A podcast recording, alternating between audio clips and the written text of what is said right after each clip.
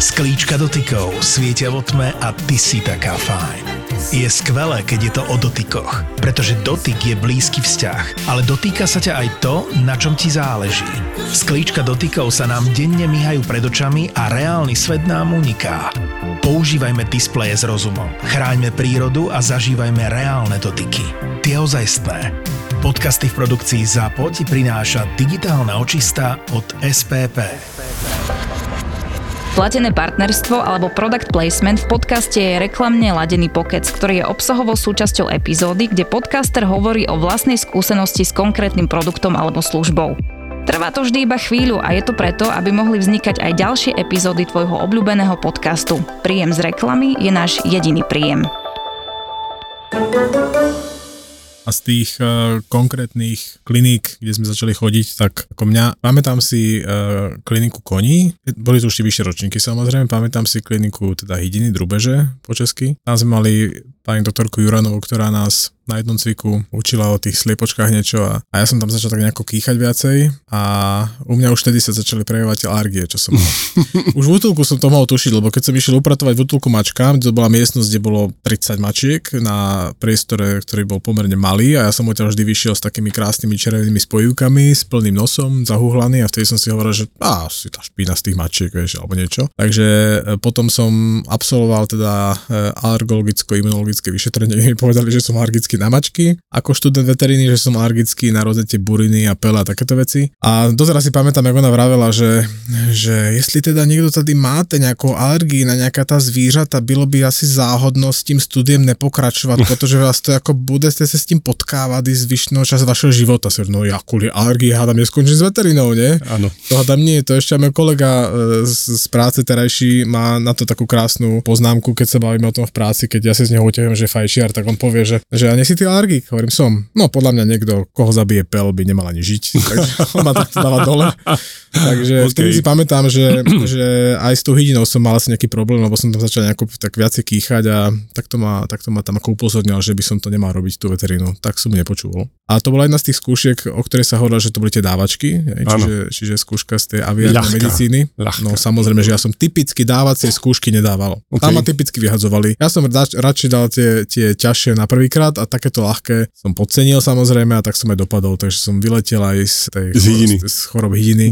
Drúbieš. Lebo tam sa to proste nedalo, hej. Ešte tam boli nejaké exoty okrajové, a to si pamätám do cvíko, keď nám tam vravel jeden, predno, jeden ten doktor, že vy sa tu akože hráte na to, že idete robiť veterinárov, že budete liečiť psičky a mačičky, ale keď teda vám príde nejaký poriadne drahý exotický druh na tú ambulanciu, tak ono to vie proste umreť, keď to chytíte len do rúk. Hej, že oni sú, sú to taký celkom akože nie úplne dobre to tolerujú tú, toho, toho veterinára, tak od tej doby mám, má ešte povedal, že mi vie ukusnúť prst. Hej, s tým zobákom nejaký, to je dobrá ara. Takže od tej doby mám z tohto úplnú hrôzu. A keď si pamätáš na úplne našu prvú epizódu, jak som vravel, že škrečok letel vzduchom cez tú ambulanciu, tak tam som na tej istej ambulancii mal ešte tiež takého malého papagája, myslím, že to bola bežná andulka, ktorý, vieš, aký je ten vtip, na čom je perie.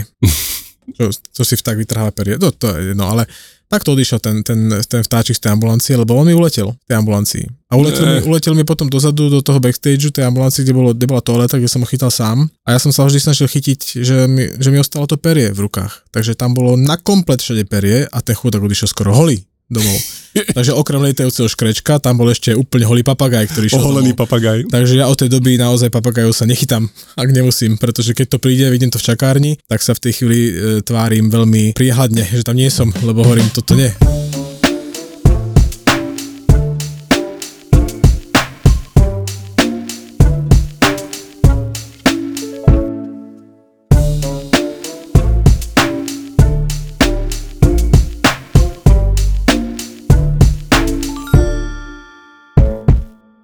Sa dostávame teda k tým klinickým predmetom. Keď, nás, keď sme už prešli tou, tou nadstavbou toho, že do nás natlačili všetku tú parazitológiu, mikrobiológiu, patofyziológiu, boli sme kompetentní zodpovedať na všetky procesy chorobné, ktoré v tele prebiehajú, tak sme sa dostali do toho posledného klinického bloku, keď sme mali byť schopní to začať pretavovať na tie živé zvieratá a začať si to spája vytvárať si tie súvislosti. Ty už si spomenul patolu. Patola samozrejme to je na každej škole, či veterina, či humánna medicína, obrovská skúška, je to taká naozaj zaťažkávacia skúška, že či naozaj na to máš, lebo už máš za sebou 4,5 roka školy a teraz fakt máš na to, môžeš byť z teba doktor. Takže na patolu som sa napríklad učil najdlhšie. To si pamätám, ja som si na ňu vyhradil 19 dní a 19 dní in the row 10 hodín denne. Ja som mal urobený režim, jak vojak a proste som mal presne naplánované raňajky, obedovú pauzu, pauzu na nejaké jedlo, večer, všetko úplne a za tých 19 dní LTT som to stihol prejsť takže dvakrát, že som vedel a že som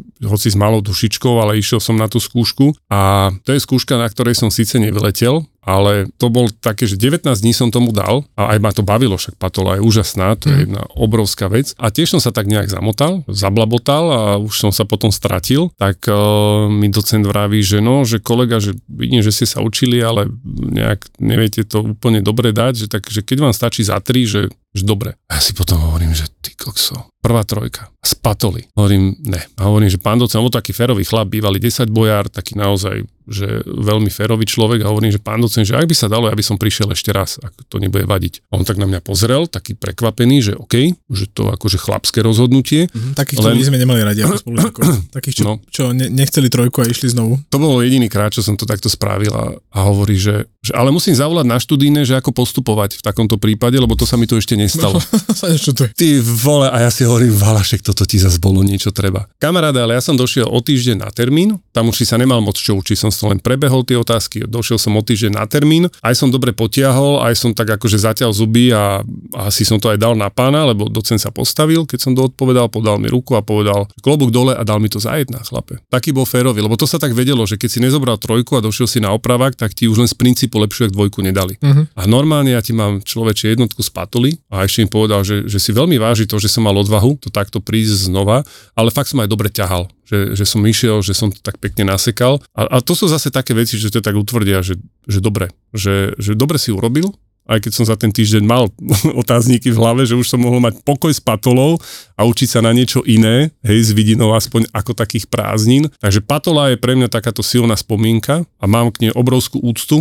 a aj dnes, keď sa vlastne zase aj ako chirurgovia potýkame na dennej báze s klinickou patológiou, lebo tá je taká, ktorá nás sprevádza a, a veľmi ma baví. Je to obrovské penzum, ktoré to v sebe skrýva, tak patola je takáto pre mňa. Ja som položil prvú, prvý termín z patológie, lebo som aj zle ťahal a som nebol dobre naučený a už potom ten druhý som dal, lebo profesor Halovská, čo to skúšal u nás, tak to bol tiež taký, taký ten postrach v tom, že mu bolo veľmi ťažko rozumieť, čiže on mal taký ten špecifický štýl vyjadrovania. No a my sme ako tí Slováci v tých Čechách mali tú výhodu, že tí profesori to vôbec neriešili, že hovor, hovoríme po slovensky. Tam to bolo v poriadku, nikto to nejako nehrotil. Mal som zo pár spolužiakov, ktorí sa silou mocou chceli nejakým spôsobom začleniť a hovorili po česky a mm. zase niekedy vieme, ako to znie, keď hovorí Slovak po česky alebo Čech po slovensky. Uh, už tom, v tom roku 2000 plus už veľa tých našich českých spolužiakov veľmi tú slovenčinu nepoznalo. Uh-huh. Už prestali také tie, vieš, tie televízne, všetky ano, možné. Ano. My sme tých českých možností, alebo ja som teda mám mamu Češku, čiže ja som chodil do, do Čech pravidelne a aj z tej televízie sme, sme mali znalosti tej češtiny. Jasné, naopak to nefungovalo. Dubbingy, jasné, áno, ale naopak, naopak nie. No. Takže boli určité výrazy a slova, čo doteraz Berry ho dostávam do kulien s rôznymi, s rôznymi výrazmi. Minulé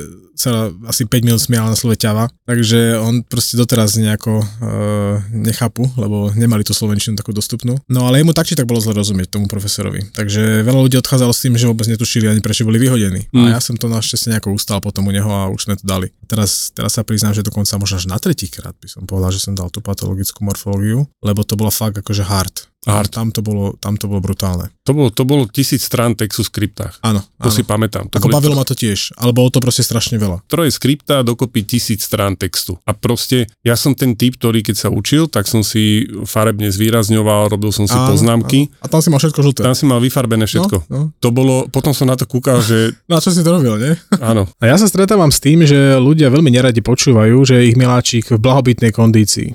Čo myslíš, Pali? Je nadváha, teda obezita problém? No jednoznačne. Nadváha a obezita sú rovnako veľký problém u ľudí a samozrejme s tým idú aj naši štvornohí drobci, keď to tak nazvem. No a každému musí byť jasné, že keď psík alebo je mačička a koľkokrát najmä tie, lebo tie sa ani len nevenčia, keď sú doma, tak trpia nadváhou alebo až obezitou a toto už jednoducho nevybeha. Hej. V takýchto prípadoch je potrebné zmeniť stravovacie návyky a jedným z takých top produktov na trhu je rada Satiety Support od Royal Canin. Ja, to nie je takáto obyčajná obezity dieta na chudnutie. Tomáš, Tomáš Recht, s touto máme lepšie skúsenosti aj u nás. U zvierat s je dosť problém s tým, že sa nevedia dožrať. A po nakrmení hneď otravujú paničky a paničkou s tým, že kde je ten ďalší žvanec. No, presne, presne. A u tohto druhu krmiva je výhoda v tom, že obsahuje taký ten namakaný koktail vlákniny, ktorý zvyšuje jednak pocit zasítenia, z toho aj ten názov Satiety Support, Zároveň znižuje výkyvy hladiny cukru v krvi, čo je extrémne dôležité. A zároveň je tam taký veľmi vysoký obsah ľahko straviteľnej bielkoviny. Takže tie zvieratá sú zasítené a čo je dôležité, ešte aj chutia. A na čo netreba zabúdať je tá konzistentnosť. Lebo keď znížime tú váhu, tak ešte nemáme vyhraté. Musíme tú váhu udržať a to nehovorím o tom, že ich môžeme použiť aj ak má váš pacient cukrovku typu 2 po našom diabetes mellitus. No, a keďže všetko so všetkým súvisí, ako sa vraví, tak možno pár takých typov, že ak ľudia potrebujú dávať tie pamlsky, lebo to je taký obrovský zlozvyk, aj granulky môžu byť pamlsky. To znamená, z toho, čo mám tu dennú krvnú dávku, si odoberiem do vrecka, ktorú v rámci toho dňa použijem ako pamlsky pri venčení alebo aj doma. No a samozrejme, aby sme nezabudli na to, že toto krmivo je teda ako pre psíkov, tak aj pre mačičky, obsahuje tzv. SO index, čo je extrémne dôležité, to je taký vynález a patentovaná vec od Royal Caninu pre zdravé močenie a zdravé močové cesty. Je to problém, ktorý sa dotýka hlavne indorových mačiek, ale generáli všetkých. A aby sme nezabudli na jednu vec, keďže sa jedná o veterinárnu dietu, tak to nie je bežné krmivo, ktoré si kúpite v pet shope alebo na internete. Je to indikovaná dieta, takže o jej vhodnosti použitia pre vášho psíka alebo mačičku, pokiaľ trpí nadváhou alebo obezitou, sa určite poradte so svojím veterinárnym lekárom, u ktorého si potom môžete samozrejme túto dietu aj zakúpiť. Takže ak chcete doprieť vašemu štvornohému parťakovi niečo na úrovni, siahnete porade Satiety Support od Royal Canin.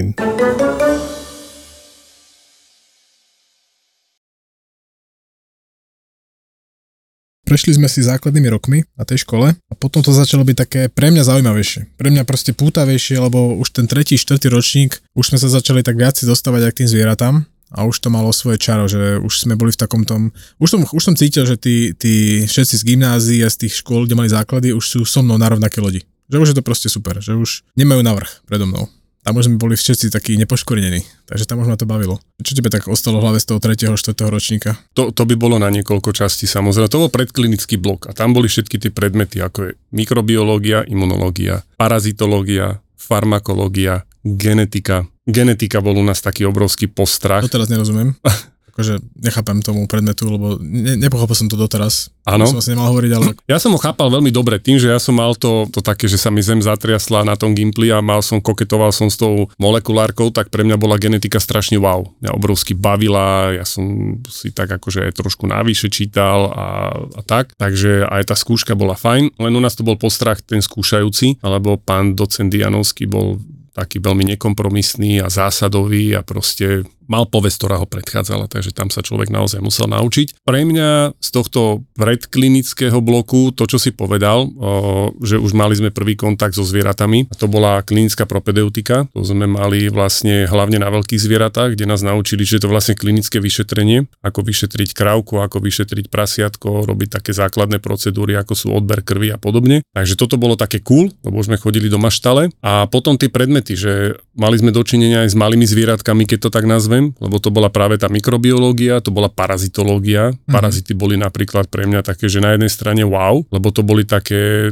cool ochorenia. Áno, bavilo ma to, len bolo to veľa strašne. Len toho bolo, každý jeden má meno, priezvisko. Vôbec nemali, nedávali zmysel tie mená priezviska, lebo to sú všetko latináky, estertágia, estertágia a podobne. A sú medzi druhov veľmi špecifické, čiže a, každý a presne, druh má svoje. A každý druh má, áno, má presne toto, čo vravíš. Takže to, to kvantum toho učiva, keď sme si mysleli, že, že Anatkou to sme dosiahli vrchol, tak to bola príprava práve na to, že cez tú Anatku pre, tí, čo preliezli, tak mali na to, aby boli schopní sa nadrtiť potom všetky tieto veci, ktoré boli, ktoré nás čakali. Mikroby a, a, a práve tá farmačka a, a tie parazity. Takže toto tak sa mi zlieva do jedného, lebo to už bol ten presne, ak si povedal, kontakt so zvieratami, kontakt so živým, a, ale veľa, veľa, veľa, veľa učenia. No, mne tam utkvelo hlavne v tých ďalších ročníkoch, hlavne tá patológia, lebo už sme sa začali učiť tie choroby. A to už bol piatak. U nás. To už boli klinické predmety. My To už sme mali klinické, patolo no. v klinických, to už, k tomu sa ešte dostaneme. Áno, Patola je áno. veľká vec. Áno. Áno, no, takže tam je ako útkola, to, to, to bol tak- taký pre nás asi po anatomii druhý najväčší strašiak. Nie, že by medzi tým neboli, ale toto bolo pre nás niečo také tiež také, taký milník. Ale ako hovoríš, parazitológia, mňa veľmi bavila patofyziológia, aj tá fyziológia v podstate, Mhm. mm-hmm. lebo už to začalo byť naozaj také, že tie znalosti o tom, ako funguje to telo, všetko study fakt go. No, no, no. A ešte biochemia bola u nás pomerne vážnym problémom, kde sme mali profesorku Smutnú, ktorá teda ktorú predchádzala aj povesť a všetky tie cykly, ktoré sme sa museli nadrtiť, však povedzme si úprimne, naliali do nás ich z tých cyklov a koľko z nich si pamätáme doteraz. No u mňa to není veľký počet, ak vôbec niečo. Takže toto nebola žiadna sranda tá, tá biochemia. Pritom je to vo svojej podstate niečo, čo ti vysvetlí veľa vecí. Pochopíš veľa vecí, ako to v tom tele funguje, keď chápeš tie, tie, tie cykly a tie postupy. A mal som po celej izbe proste polepené steny, Krebsov cyklus, taký cyklus, ten taký cyklus, aby som to furt videl aby som sa to nejako na, namemoroval. A tiež sa mi tá skúška podarila spraviť na prvý krát, čo teda bola výnimka z týchto ťažkých v môjom prípade, ale toto bolo pre mňa hodne zlé, tá biochemia, toto učiť. My sme mali jednoduchšiu trošili linku možno v tom, že sme nemali tak náročných skúšajúcich na biochemke, to musím povedať. Čo na druhej strane možno by som za toto dostal facku, mňa trošku mrzí, lebo tá biochemka je veľmi dôležitá. Už len keď si to tak zoberieme z takej našej každodennej praxe, že robíme tú klinickú prax malých zvierat a odoberáme krv zvieratám denne. A odoberáme im ju nie na to, aby sme sa pozreli, či je červená, ale aby sme si urobili hematologické vyšetrenie a biochemické vyšetrenie. A to s tou biochemiou, z ktorej sme robili skúšku, dosť súvisí. No. to tak hovorím samozrejme ironicky a s nadsázkou. A myslím si, že čo my sme mali jeden taký predmet, lebo však mali sme nejaké nepovinné predmety, to bola klinická biochemia a tam som ja chodil. Toto som sa tešil, že takýto predmet vôbec máme, lebo z toho vlastne potom ja som čerpal pri tom svojom, pri tých svojich začiatkoch ako, ako praktický veterinárny lekár, že niečo som si z toho dokázal zapamätať, mal som z toho nejaké materiály, aplikovať presne to, čo vravíš, lebo tie cykly to je také strašne uh, eterické a amorfné, neuchopiteľné, ale keď sa to potom pretavilo, že do tej praxe, že proste si pamätáš, že fosfatáza má izoenzymy a preto je občas zvýšená preto, lebo preto a občas je to epileptik, občas je to kušingáč a občas je to iba svalovica a proste, alebo občas je to pacient, ktorý má proste pozhepatálny ikterus a dáva ti to zmysel, že prečo to tak má, tak toto som vďačný, že som mal a myslím si, že tá biochemka mohla byť ešte taká jednak tvrdšia, ale aj tak, aby sme si z nej zapamätali tie veci, ktoré potom dokážeme využiť v tej praxi, lebo ich robíme denne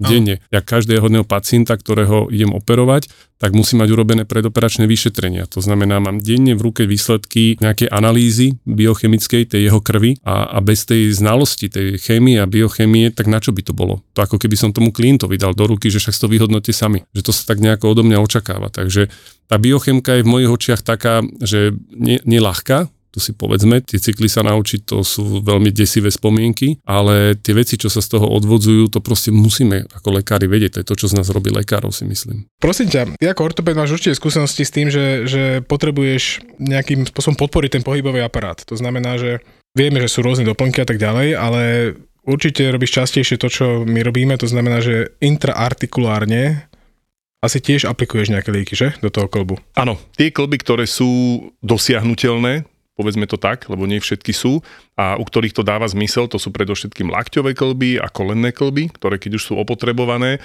vieme, že ani kolena, ani lakte u psov vymieňať nevieme. Lakte myslím ani u ľudí sa nedajú, kolena sa u ľudí robia ako na bežiacom páse, u psíkov zatiaľ nemáme relevantný produkt na trhu. A áno, takže keď chceme nejakým spôsobom tú kvalitu života zvyšovať, tak e, čo dáva veľký zmysel je aplikovať kyselinu hyalurónovú do tých klbov, čím sa vlastne tak veľmi laicky a zjednodušene povedané premažu tie klby a zlepší sa tá funkčnosť. Ale samozrejme tá terapia u tých starších, toto sú väčšinou starší pacienti, kedy už tie klbiky sú opotrebované, je tzv. multimodálna, že vieme nakombinovať toho viacej u tých psíkov a tým pádom nielen ten hyaluronát sa dá použiť, ale medzi tými veľmi dobrými efektívnymi doplnkami sú napríklad aj použitie kolagénu. A ten sám o sebe veľa nespraví. To si povedzme na rovinu, že ono to nie je ako zázračný liek, že voda z Lourdes a podobne, ale v tom mixe, ktorý tomu psíkovi vieme vyskladať, aby sme tú kvalitu života zvýšili, tak určite hrá dôležitú úlohu aplikovať ten kolagén, pretože zvyšuje a zlepšuje funkčnosť toho väzivového aparátu, toho klbu. Lebo oni tým, tak ako starým ľuďom, aj starým psom, ja už to občas pociťujem, tú stuhnutosť klbov. A tam ten kolagén je strašne benefitný. Nehovoriac o tom, že ten kolagén má ďalšie benefity, ktoré zase naozaj môžu overiť alebo teda pomôcť tým zvieratkám mať napríklad zdravšiu, lesklejšiu srst. A u tých zvierat, ktoré ten kolagen majú v dostatočnom množstve, e, nastávajú také pozitíva, ako je predlženie fázy kvalitného spôsobu života aj do toho vyššieho veku, aby tie zvieratka mohli ten život viesť kvalitne a bez obmedzení čo možno najviac sa približiť k tomu, aby mali bezbolestný pohyb, aby sme znižovali riziko tých zranení eh, a zrýchlili regeneráciu tých tkání, ušliach a tých klbov. S nadsázkou by sme mohli povedať, že účinky tohoto kolagénu boli otestované na ľuďoch, aby mohli slúžiť našim pacientom zvieratkám. Presne tak, to je jedna z vecí, ktoré keď nasadzujem takýto preparát pacientom, tak s kolegyňou, čo sa venuje dermatológii, sa tak vždycky tak zasmieme, že keď muž to nepomôže na tej klby, bude mať aspoň peknú lesklú srst.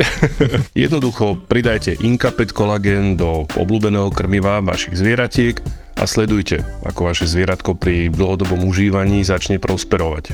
Všetky potrebné informácie o Inkapet kolagéne nájdete na stránke inkakolagen.sk.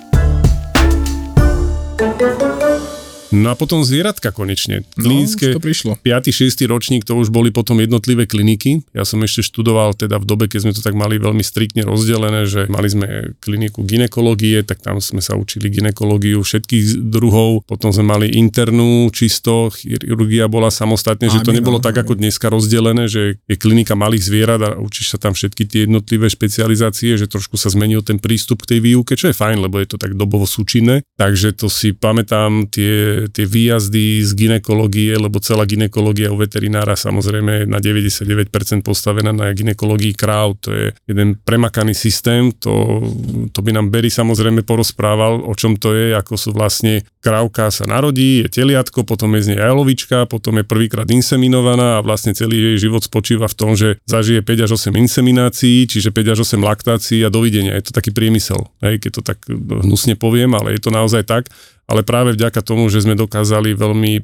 premakať a namakať to, ako tie kravy dokážeme ten ich cyklus ovládať a vplývať na ňo. A je za tým jedna obrovská veda. A Že keď tam sa som čo... bol zúfalý. My sme chodili na tie, na tie e, školské družstva, kde nás No. učili vlastne rektálne tú kravu vyšetrovať. Áno, A rektálne sme mali vedieť vyšetriť e, je pohľadný aparát. No. Ja som bol úplne v koncoch. Ja som, oni, dajte teraz teda ruku do kravy, OK. Chodili sme väčšinou v zime, ne, že Mhm. bolo teplo v tom, v tom krávskom teda konečníku, no a e, že tu budete cítiť jeden vaječník, tu druhý vaječník, tu telo maternica, a ja furt, čo? Kde? Som proste dal ruku do nejakého priestoru, kde som necítil nič, len hovná.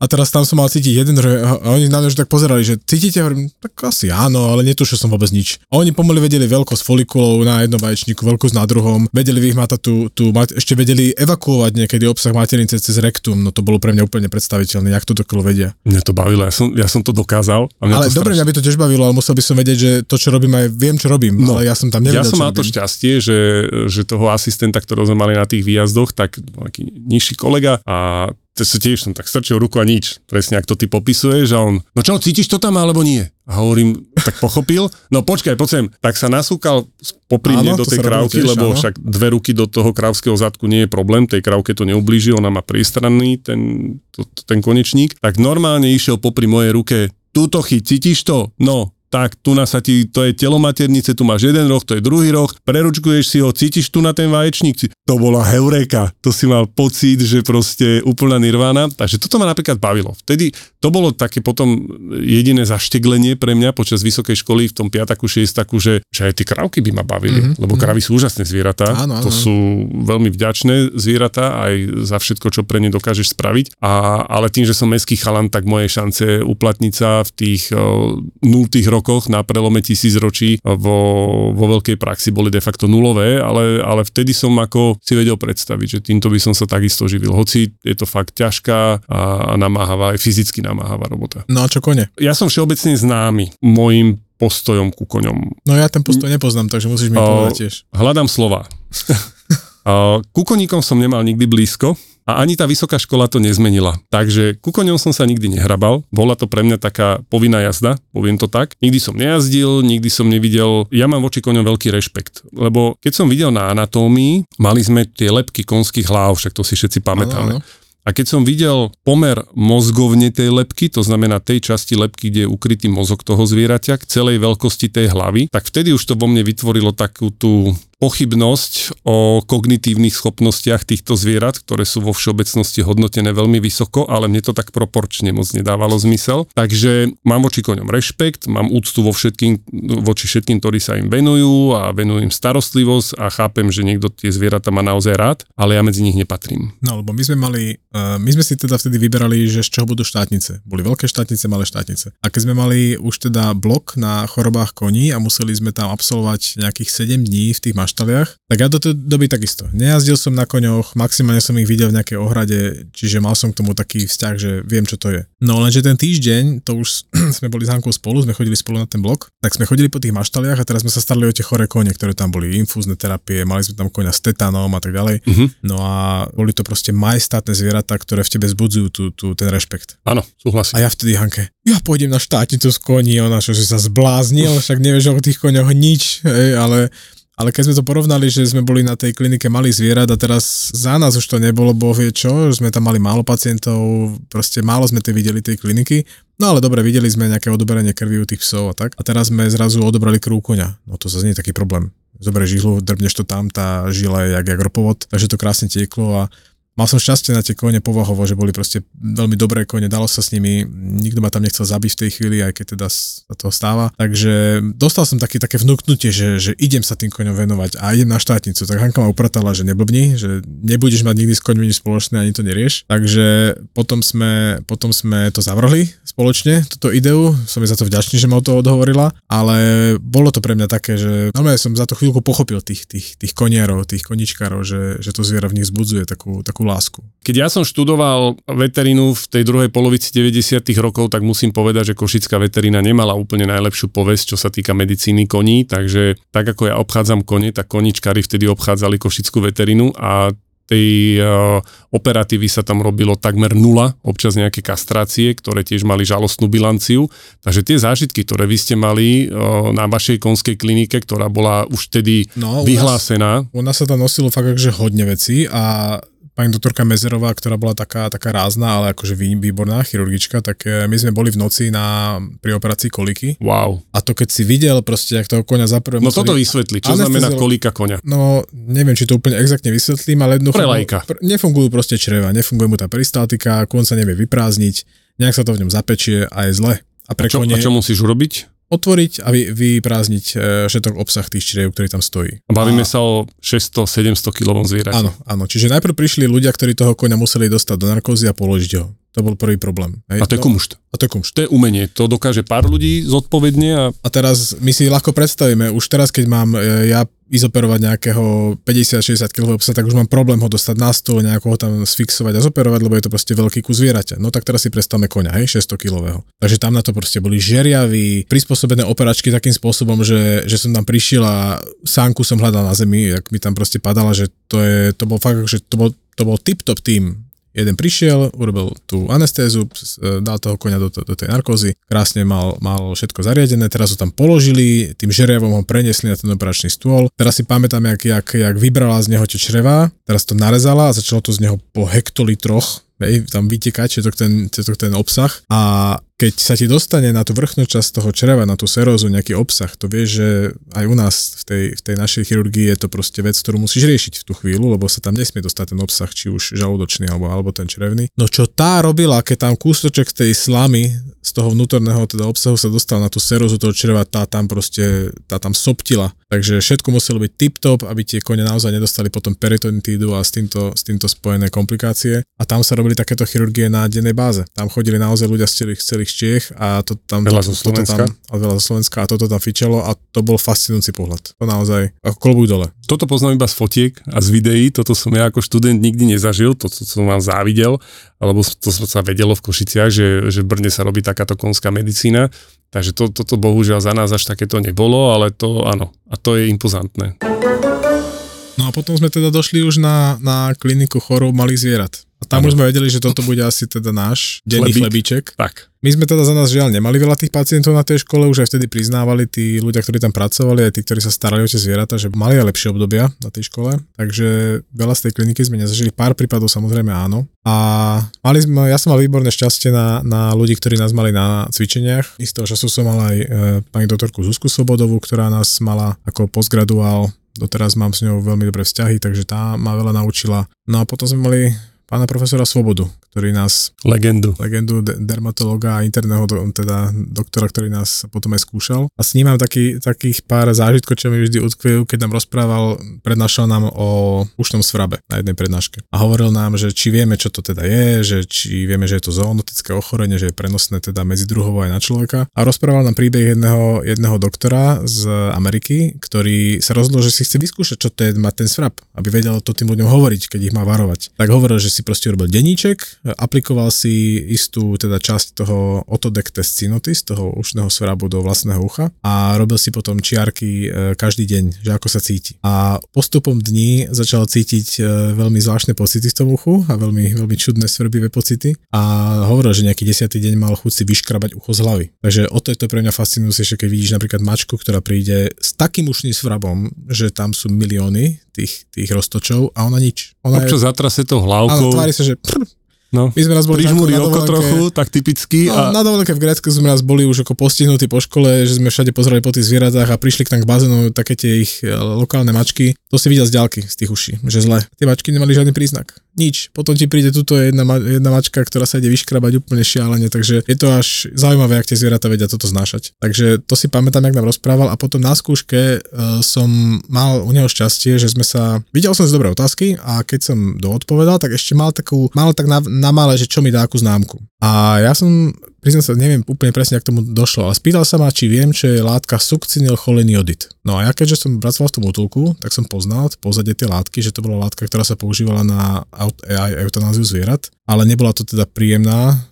eutanázia, pretože spôsobilo to parézu paralýzu dýchacích svalov pri zachovaní vedomia. No. Presne tak. A tie zvieratá vlastne hynuli pri zachovaní vedomia. A on nejakým spôsobom sa ma spýtal na túto látku, ja som mu toto povedal, že viem na čo to je, že sa takto používalo a toho tak ako prekvapilo, že som to vedel. Takže som z tej skúšky odišiel s veľmi dobrou známkou a to nás teda stretáva dodnes. Teda nie ten sukcinylcholinidid, ale ako tie, tie psy a mačky. To teda, Takže to teda. Ja som, keď si vrával, že ty si teda koketoval s tým, že uh, lebo mali sme pevne stanovené, z čoho musíme štátnicovať a potom sme mali voliteľné, tak uh, jednou z voliteľných za mojich čias uh, bolo robiť si diplomovku. Mhm. Takže ja som si robil diplomovú prácu, asi trošku inú ako niektorí naši politici. Ja som na nej makal rok a pol. Robil som si prácu už vtedy z ortopédie malých zvierat. To bola taká komparatívna štúdia chirurgického prístupu do lakťového klbu. Strašne ma to bavilo som si načítal k tomu, robili sme tú prácu potom na králikoch, tie boli také dostupné. Vtedy ešte nebol až taký obrovský problém uh, dať si schváliť projekt na uh, pokus na zvieratách, hej, ako my sme ich nejak netrápili, aby to zase nevyznelo nejako zle, ale proste bolo to veľmi fajn, takže ja som tým pádom trávil aj pomerne viac času na, na uh, oddelení chirurgie malých zvierat ako, ako väčšina mojich spolužiakov, takže ja už som aj tam tak trošku nakúkával do tej kuchyne chirurgickej a to tak nejako samozrejme nasmerovalo potom moje kroky po škole. A keď sa bavíme ešte o týchto klinických predmetoch, tak keď sme to tu aj spomenuli, že naozaj len jeden skúšajúci ma vyhodil zo skúšky na tej škole, tak to bola taká tiež legenda a postrach. To bol predmet andrológia. To je predmet, ktorý uh, bol v určitom období alebo od určitého obdobia odčlenený od predmetu ginekológia, lebo nabral na svojom objeme a hneď vysvetlím. Andrológia sa zaoberá ochoreniami samcov, samčích pohľadných aparátov a v tej veterine má veľký význam kvôli insemináciám. Hej, že v humanej medicíne je veľmi, veľmi malý okruh špecialistov, ktorý sa venuje ejakulátu tak, ako ho musia mať zvládnutí všetci absolventi veteriny. Pretože každý veterinár musí vedieť urobiť vyšetrenie ejakulátu býka, kanca, psa, aby vedel posúdiť kvalitu toho ejakulátu, či je vhodný na insemináciu a či proste to zviera netrpí choroba. A to, boli, to bola neskutočná iba o číslach. Proste každý ten ejakulát má samozrejme inú kvalitu, hej. Vieme, že kanec dá na šupu aj pol litra dávku, kdežto taký plemenný bík, keď dá pár kvapiek, tak je to veľa a treba to riediť a tak ďalej. A toto sú také tie fany veci, čo si človek ľahko zapamätá, ale proste každý ten ejakulát mal koncentrácie, obsah cukru, obsah hen toho, obsah hen toho a presne. A t- u nás bola tá skúška o námemorovaní sa všetkých týchto tabuliek, lebo pán profesor, ktorý to skúšal, tak samozrejme bol tvorcom týchto tabuliek v tých našich učebných textoch, takže on to vedel na spameť, jeho keby si o tretie ráno zobudil a povieš kanec, tak on ide. Hej. A toto bola skúška. No a pán profesor mal ešte jednu takú slabosť, blbosť, že on patril medzi tých s vzrastom nižších a to, čo sa vraví o niektorých nižších mužoch, že majú tzv. napoleonský komplex, tak ak také niečo existuje, on ho mal. To znamená mať 1,70 m a viac, čo mojich, pri mojich 1,90 m som bol odsúdený, tak to, mali sme to pri ňom ťažké. On nám to dával vyžrať, že sme vysokí, že sme takí narástli a hoci to bol 60 už by si to mohol v tej palici upratať, že už asi väčší nebude, tak nám to dával vyžrať. To proste, to, to boli legendy. Tam pár rokov predo mnou niektorí chalani v piataku opakovali ročník kvôli tomu, že im proste 3-4 krát na termíne a za každým ich vyhodil a teda nemyslím si, že by mu iš, išli už na rektorský termín nepripravený, ale proste to tak bolo. No, bola taká doba. To boli ešte také dozvuky toho bolševika, že proste ten skúšajúci a ten pedagóg je tam král tej svojej disciplíny, no a toto bolo. A ten po mne tiež švacol index, to bolo, no, to, a to som išiel na pretermín, lebo to bolo v piataku v lete tá skúška, chcel som mať prázdniny a mal som ich naplánované úplne úžasne a kvôli nemu som to skoro všetko nestihol, lebo som tam bol asi 10 minút a OK, ako tiež som sa tak troška zabreptal a možno som, nemožno, povedal som niečo neúplne správne a už keď som to začal korigovať, tak na to už priestor nebol. To proste bolo i vyslovene čakať, kedy trepnem blbosť a máme zvýšený hlas, začal tam na mňa húkať, taký chlap po hlavu vyšší od kýbla, normálne na ulici by si ho zrovnal, nech sa zobudí aj napriek tomu vekovému rozdielu, proste toto sa nerobí a letel po mne index. A keď som išiel druhýkrát, tak mi to dal za dva, ale kamoško asi 45 minút ma zvrtal, takže úvod do problematiky otázky boli tie tri otázky, čo som si potiahol a potom som mnou prešiel celú andrológiu. Proste čakal a hľadal, na čom ma môže chytiť, aby ma buď znova vyhodil, alebo proste keď už som na opravnom termíne, tak proste to tak pri najlepšom trojka, hej, lebo však tak, takže toto bolo také trošičku, že mi to tak okorenil ten dá sa povedať záver štúdia, lebo to bolo leto 5. ročník a potom už len 6. je štátnicový, to sú bloky, to už tá výuka prebieha trošičku ináč a tam už pokiaľ nie si úplný debil sa počíta s tým, že z teba doktor bude, ak sa nejako nezakopneš a nestane sa s tebou niečo. Takže toto bola taká vec, ktorá nemusela byť, ale OK, mám na čo spomínať. No ja som tú diplomovú prácu nešiel robiť, lebo presne boli takéto postrachy, že sa na tom pracuje strašne dlhú dobu a to ma nejakým spôsobom nelákalo, aby som rok a pol alebo rok robil nejakú prácu. Takže som si tie štátnicové bloky nakombinoval tak, aby som mal len skúšky. A boli tam teda tie, ako hovoríš, povinné a nepovinné. No a z tých povinných bola aj epizotológia, že skúška o tom všetkých o tých ochoreniach a tých Infekčná. prenosných infekčných ochoreniach a tak. No a jeden z tých profesorov, ktorý nad týmto predmetom bdel, bol profesor Pospíšil, ktorý bol neskutočne milý a krásny človek, s ktorým sme ešte roky po škole udržiavali písomný e, kontakt, sme si písali na Vianoce a tak ďalej a bol to fakt ako veľmi, veľmi milý pán profesor. A doteraz si pamätám na jeho, na jeho prednášku, keď on rozprával príbehy zo svojho študijného života, kde po skúške práve z tej epizotológie išli oslavovať na nejakú chatu so spolužiakmi a hovoril, že ako oni tak išli na tú chatu a tam aj niečo teda popili, pooslavovali a bolo to niekde v lesoch. A večer k ním prišiel jeleň. K veterinárom, Veterinárom, študentom, veterinárom opitým. A oni samozrejme všetci teda podgoražní alkoholom si povedali, tak sa vyfotíme s tým jeleňom, nie? Mm. Tak začali sa fotiť s tým jeleňom. A potom videli, na druhý deň, keď sa všetci zobudili a zistili, čo robili a potom to mali dôkaz na tých fotkách, tak si on hovorí, že a vtedy som si uvedomil, ja debil, že keď k nám jelen takto prišiel, tak on mohol mať besnotu. Hej, je to síce netradičné, že by takéto zviera malo, ale mohlo to mať a my sme mohli skončiť všetci veľmi zle. A vtedy pochopil, že mm, ľudia by mali asi oslovať niekde v nejakom uzatvorenom priestore, lebo hovoril, že zle že neuvedomoval si následky toho, čo sa pred tým učil a mohlo to dopadnúť veľmi nešťastne. Oni tie oslavy končili všelijako. Toto sú také tie historky, čo človek už moc nevyťahuje, lebo jak sa vraví, že čo sa stalo vo Vegas, zostáva vo Vegas a čo sa stalo v Košiciach, stalo sa v Košiciach. Ale práve partia spolužiakov, keď eh, zapíjali anatómiu, čo bolo čo zapíjať, tak uh, zapíjali to v Košiciach meste a keď sa vracali na internát, tak už bolo po polnoci a spievali. A ono to predsa len no, medzi spolužiakmi som mal spolužiaka, ktorý mal taký zvonivý hlas a, a, a proste keď on húčal tú kráľovú holu, tak to pol Košic počulo, takže samozrejme z tých bytov, čo tam mali po ceste, tie bytovky, tak niekto zavolal policajtov, že tam nejaký bordel a tak, lebo keď ideš taký podgurážený, tak nebežíš, ideš pomaličky, dávaš si na čas, takže pristavila sa pre nich motohliadka a im teda začali dohovárať, že čo robia, hej, že sú hluční a tak a a ten spolužiak v takom švungu, keď bol z tej kráľovej ho- holej, tak hovorí, boha chlapi, tak ako mám osláviť, keď nemôžem ani zaspievať? A tak to už bolo také, že to zavádzajú, že im týka a takto tí policajti zobrali zbytočne tak akože to, tak ho tak aj pleskli o kapotu a takéto blbosti s ním začali nacvičovať, čo podľa mňa vôbec nebolo potrebné a, a také tie blbé reči, že no ale chlapci aj my sme študovali a takéto veci sme nerobili a vtedy spolužiak jeden tiež rýchla huba a pomalá mysel mu moc nepomohol, keď tým policajtom tak z prvej frkol, no ale viete chlapci, nie je vysoká škola ako vysoká škola, no tak spolužiak vtedy chudák skončil na záchytke, lebo ešte vtedy fungovali, hoci neboli tak strašne namletí, len boli takí žoviálni, ani neboli nejakí kontaktní voči tým policajtom, čo tiež je podľa mňa také zbytočné, no ale, ale budiš, takže to potom bola taká kauza asi týždeň, uh, sme sa bavili a spolužiak, bolážak, ja som za to nemohol, čo som mal robiť? ľudia sú sťahovačnejší, no. Áno, áno, takto. takže toľko z toho šuplíka, že oslavy skúšok a takéto veci viacej vyťahovať nebudeme, ale toto je jedna za všetkých. Všetci sa tvária smrteľne vážne, nikto dnes nemá náladu? Skús Kurieris. A nie je dôležité, aké máš auto, ale aká ruka trčí z okna. Aký je to pocit, keď ti opálená ruka kuriéra podáva vytúžený balík? Pravičko, mada, mám pre vás balík doma ste? A koľko máte ešte balíkov, pán kuriér?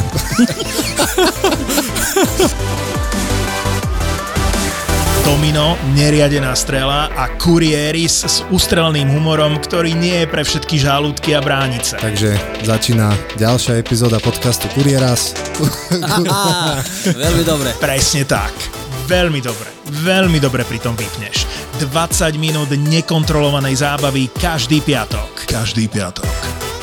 To je podcast Kurieris. Ja máš vysoko ten mikrofón, daj si to dole. Menujú sa Jeffy a mám rád jabka. Som slobodný, A dokážem spievať pod vodou. sem tam som aj beťar. Kurieris. V produkcii ZAPO.